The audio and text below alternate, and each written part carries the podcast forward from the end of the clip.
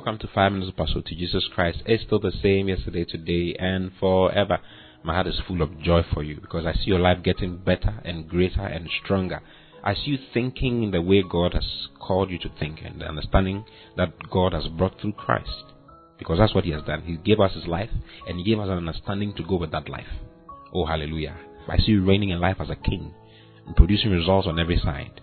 Confidently walking with God without any sense of inferiority. Confidently speaking into your future because you know that the future belongs to you. Oh, hallelujah. You see, I want to share another side of it, of an understanding. The fact that we are blessings, we are, we are blessing to every single individual around us. You see, that's the mindset that Christ has brought. That we are a blessing. We are not the ones looking for help. We are the ones here on earth to help people and to change people's lives. We are not the ones who have problems and brooding on our problems and not knowing what to do with ourselves. You know, uh, full, full of depression. That is not you and I. We are the ones who have been brought to this earth to help others, to change other people's lives. That is the understanding that we have.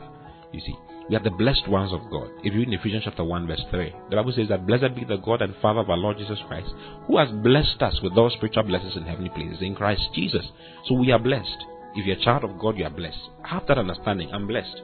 I have the blessings of God tabernacled in me and upon my life. I'm blessed. I'm not cursed. I'm the blessing of God in this earth. And anybody who needs to be blessed has to get in contact with me. That is what you should say to yourself because that is the truth.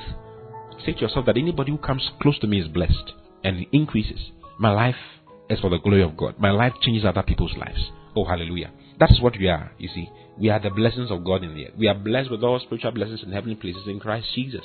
And thank God the realm of the spirit is bigger than the realm of the physical. It means that all the physical blessings are included in the blessings of the spiritual. You see, we have become the seed of Abraham and hence have inherited that same blessing that he had.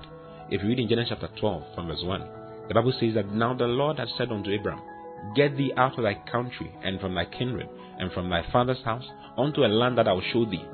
And he said in verse 2 that I'll make of thee a great nation and I'll bless you and make your name great and you shall be a blessing. Hallelujah. This is your blessing. He says, I will bless you.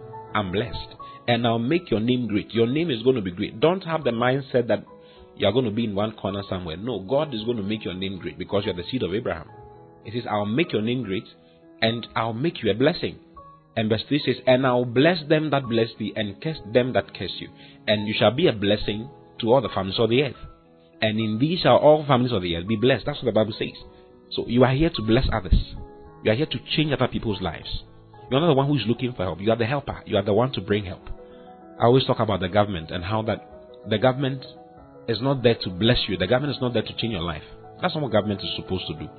The government is supposed to manage the economy and manage things for you to for you to have a wonderful life. You see, if it's not doing if the government in your country is not doing it, you have to do something for the government. You are there to change the government. You are there to make things go well. Hallelujah. You are a blessing. If they are not painting the schools, why don't you paint it? Go and paint that, that school because you're blessing. Hallelujah. If they are not feeding the children, feed the children. You're blessing. You are big. You are big enough to be a blessing. That's what you are. Have that mindset. This is the, this is the mindset of God. You see, we are a blessing. He says, In you shall all the families of the earth be blessed. There are families around you. Bless them because you are blessed. The Bible says that it is more blessed to give than to receive. Change someone's life by giving to someone because you are blessed. You see, Jesus Christ had that mindset. He had that mindset when he came on earth. Jesus did not come looking for, for people to help him. He came helping others. In Acts chapter 10, verse 38, the Bible says that how God anointed Jesus Christ of Nazareth with the Holy Ghost and with power, who went about doing good. He went about doing good.